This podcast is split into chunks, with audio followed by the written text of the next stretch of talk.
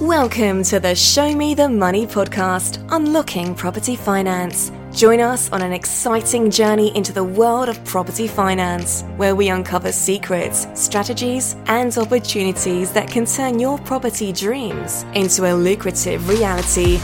Welcome to Show Me the Money, Unlocking Property Finance. Hello, everybody. Welcome back to the next episode of Show Me the Money, Unlocking Property Finance, um, with myself, Ro Sharma, and me, Marc Champ. Hello, everybody. So, thanks for tuning in. Um, today, we're just going to do a very brief market update. Uh, the last time we released an episode, we uh, I think we were recorded just before the last Monetary Policy Committee meeting in uh, late September. Uh, whereas we recall the base rates um, were held uh, and, and, didn't change.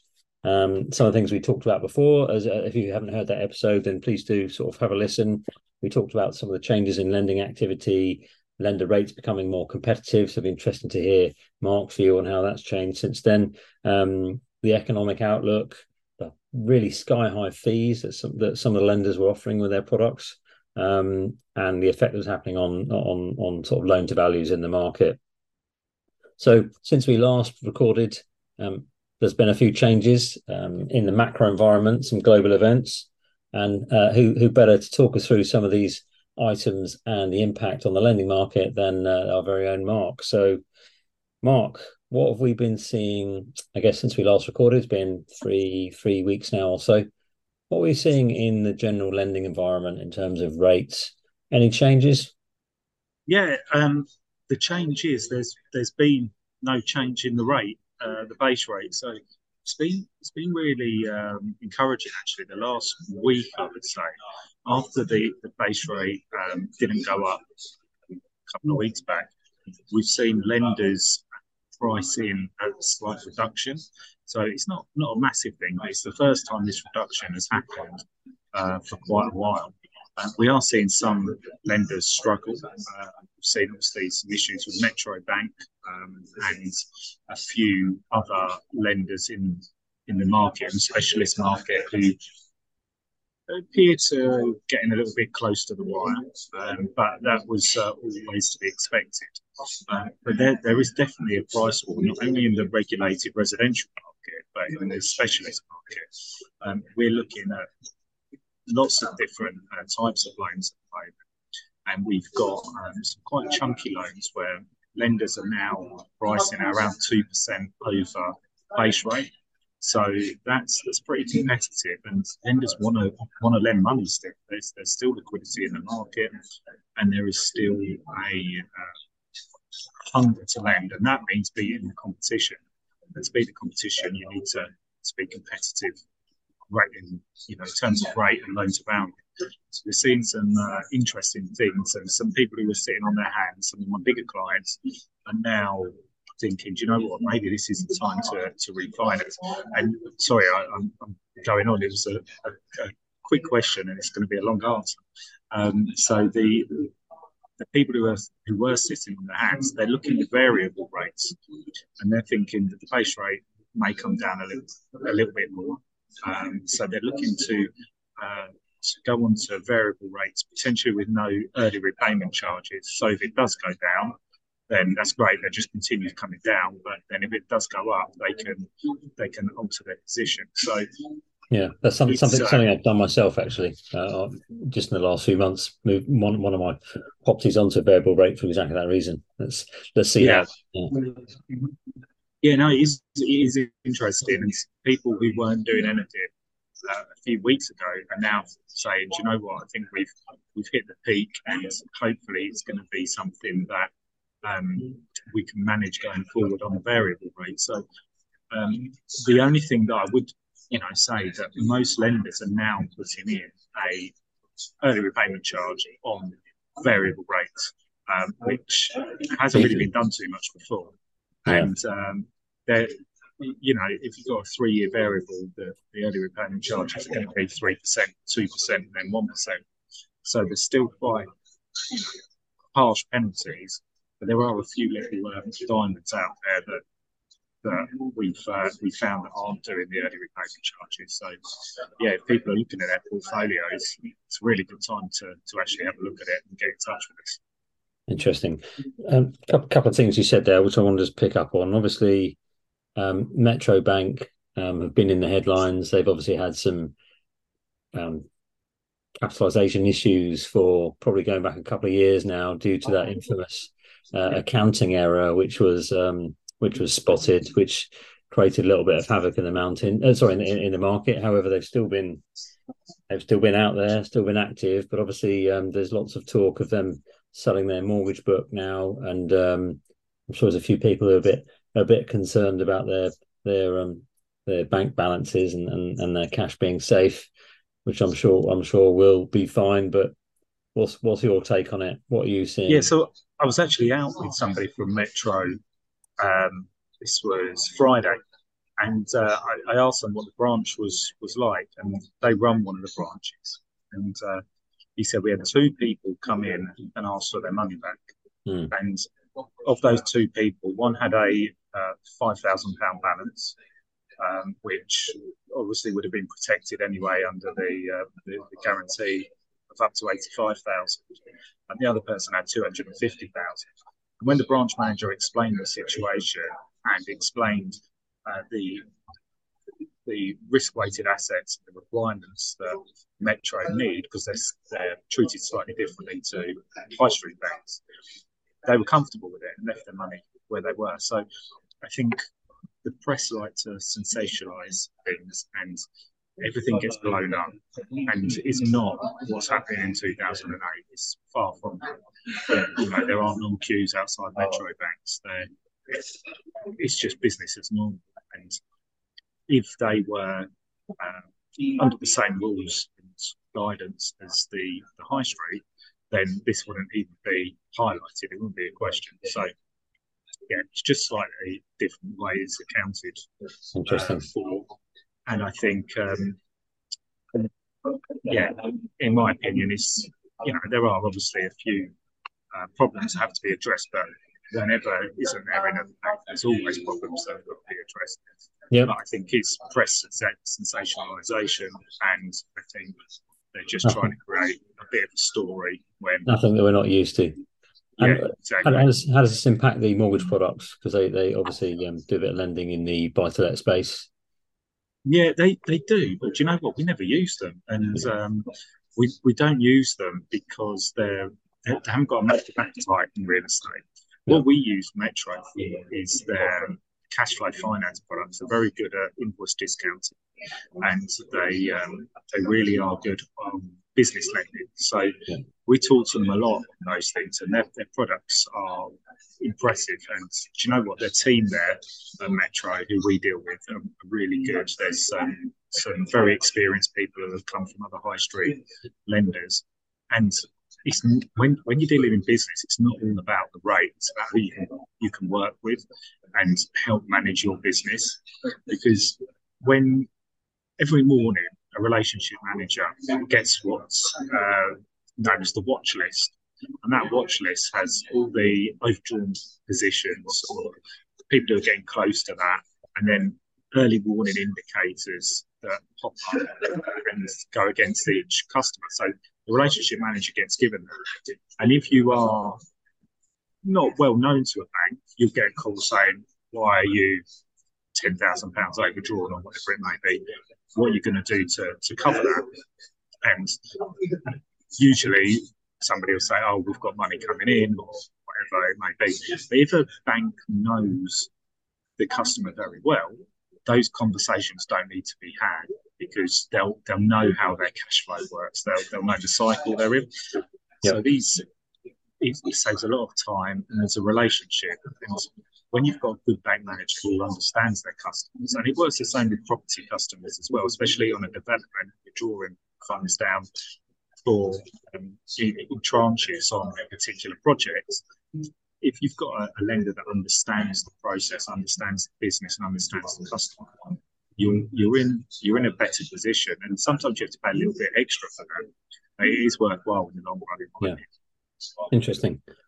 Um, so that's obviously something we want to talk about on a future podcast as well, and go into the details of that of the other forms of business lending. On the uh, back on the macro topics, um, obviously we've seen some rather nasty events unfold in the Middle East, um, in Israel, and the Gaza Strip. Um, what what's your view of uh, the the impact on the market and sentiment? Um, we've obviously been in this period of inflation due to uh, Ukraine. Um, are we going to have to take a bit of a step back again um, and revise our target? What's this going to mean for us? What are you hearing? Yeah, it's, it's a real difficult one um, because I have a, a, lot of Jewish customers. I have a, a lot of um, customers from the Middle East as well, and it's you know it's been going on for a, a, long, long time. This this issue, and I don't think it's going to get sorted out very quickly. When the um, war in Ukraine happened, uh, when that started, there was it created like big shockwaves through the market, especially with the supply chain. And I don't think we're going to have the same supply chain issues, but any uncertainty creates volatility in the markets. People don't know what's going to happen. So it's it really is uh, cause for concern, and the, the cause for concern is nobody knows how long this will go on for. And I don't know. I can't imagine it be uh, resolved very quickly. So the, the markets, I think, will see a bit of uncertainty. Uh, and I think inflation may, uh, the, the, decrease in inflation, the reduction in inflation may see a, itself stall maybe slightly. Um, it's, it's hard to say because, it, you know, with the, like I said, with the, the Russian, uh, the Ukrainian problem, the um, there was an obvious impact of supply chain. I don't think that is quite the same case with this conflict. But then a lot of the um, there's a lot of property investors in the UK on both sides, so it's um, it's going to be it's going to be interesting. But yeah. hopefully, it just gets resolved quickly, and um, things can return to, One to watch. One to watch for sure. Yeah, I think you say that the market uncertainty or the spooks um, are what kind of creates that that disruption um, in the pricing of of the sort of you know mortgages and and uh, and, yeah. and the market. So let's see let's see what happens there. Um, what are you? What are the other sort of big things that are happening at the moment? Um, we know there's been some some some movement in the government policy on um, quantitative tightening as well, which they were looking to buy back bonds, uh, sorry, buy back bonds as part of their program uh, following the years of quantitative easing and selling bonds to raise money. Yeah, that's right. And um, it's all designed to hopefully tackle the inflation issue that we've got and uh, control the economy. Um, we've seen quantitative easing coming in and a flood of money coming into the market. But like I said right at the start of this episode, there is liquidity in the market, and there's a lot of liquidity in the market. With rates coming down as well, um, it's, it's going to be uh, it's going to be interesting, and I think that with this quantitative tightening coming in, the, the money that is borrowed from uh, the US is going to be uh, more expensive. It's going to be start becoming a bit more expensive, which could again put a bit of pressure on the lenders, and especially, in my opinion, the short-term lenders. So when people are doing their bridging, 12 months, 18 months, you know, term on there, it's very prudent to work out who the funder is funded by themselves. Yeah. If their money is going to be more expensive, in turn that'll get passed on. And with margins squeezed on bridging anyway for lenders, it's it's really hard for them to, to make a profit. So ensuring what the funding trail looks like is, is really important. So you you make a great point there, actually, and it's something that a lot of people don't really ask about. where you know where are those funds coming from, and at what cost? How can uh, how can listeners be more in tune with that? How can they find that information out?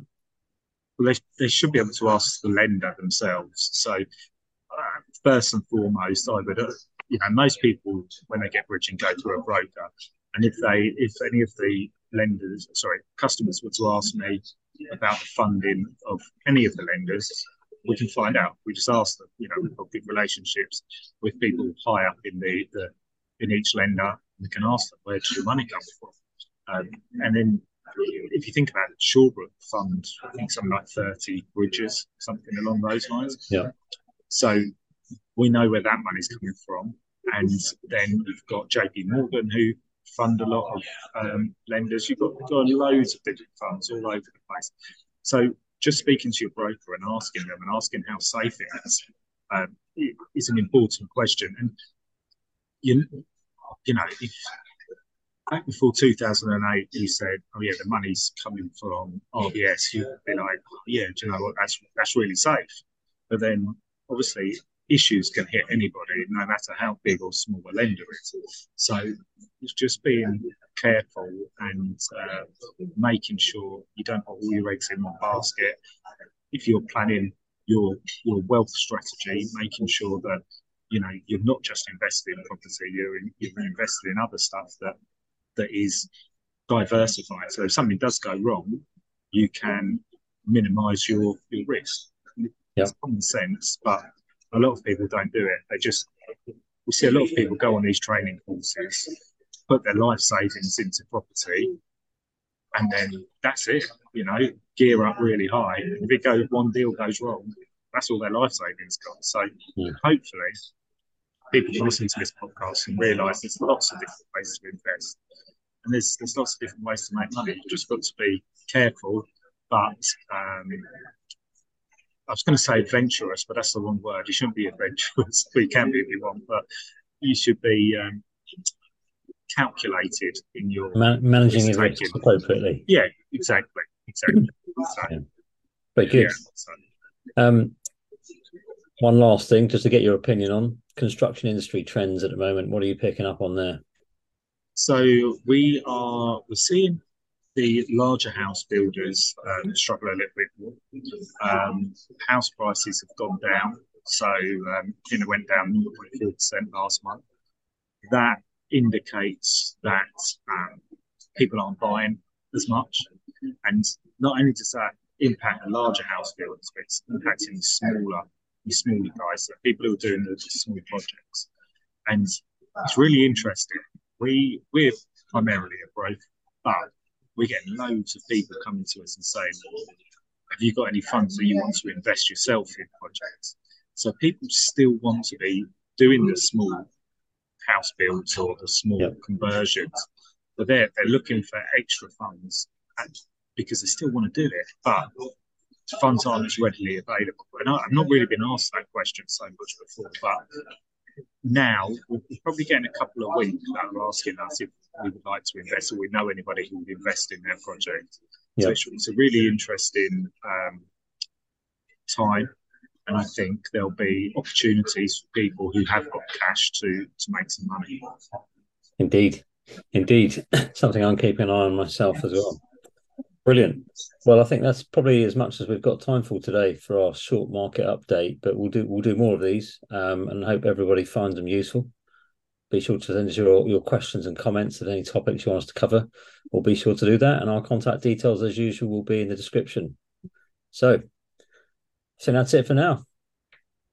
Excellent. Thank you very much, everybody. Cheers for listening. That concludes another episode of Show Me the Money podcast, Unlocking Property Finance.